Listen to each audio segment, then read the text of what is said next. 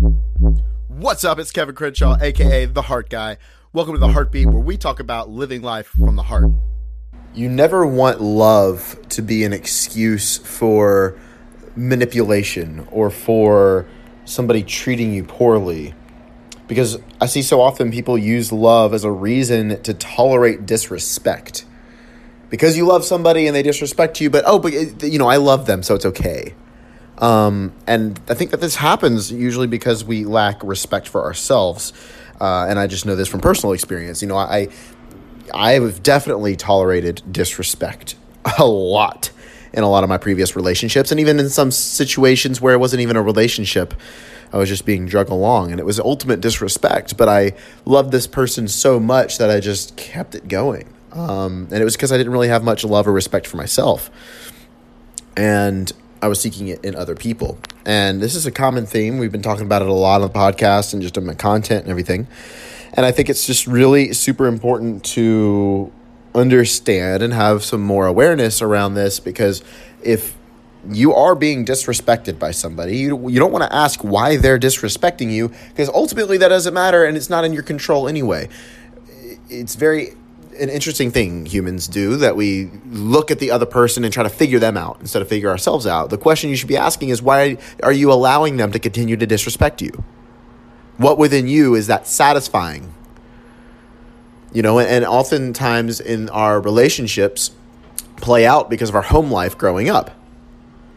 And, you know, if your home life growing up was very, um, you had to over please your parents to get their love and attention. That's what you're going to attract. And people that do freely give you love, it'll be like, uh, oh, they're too easy. And you won't be attracted to that. It's an interesting thing that happens. And so, anyway, just kind of had this on my mind. Wanted to talk about it on the podcast. Not really. I'm just shining light and awareness on things. And hopefully, this gives you some light and awareness in your own situations. Um, as always, continue to share this podcast let me know on Instagram how this is going. If you have questions, I'm here for you. I got lots of work in the in uh, work in the works with the YouTube channel, a few other things, especially for the podcast. Today's episode 300. Forgot to say that. I've only missed a few days, probably a, about a week or so, about a week or so, something like that.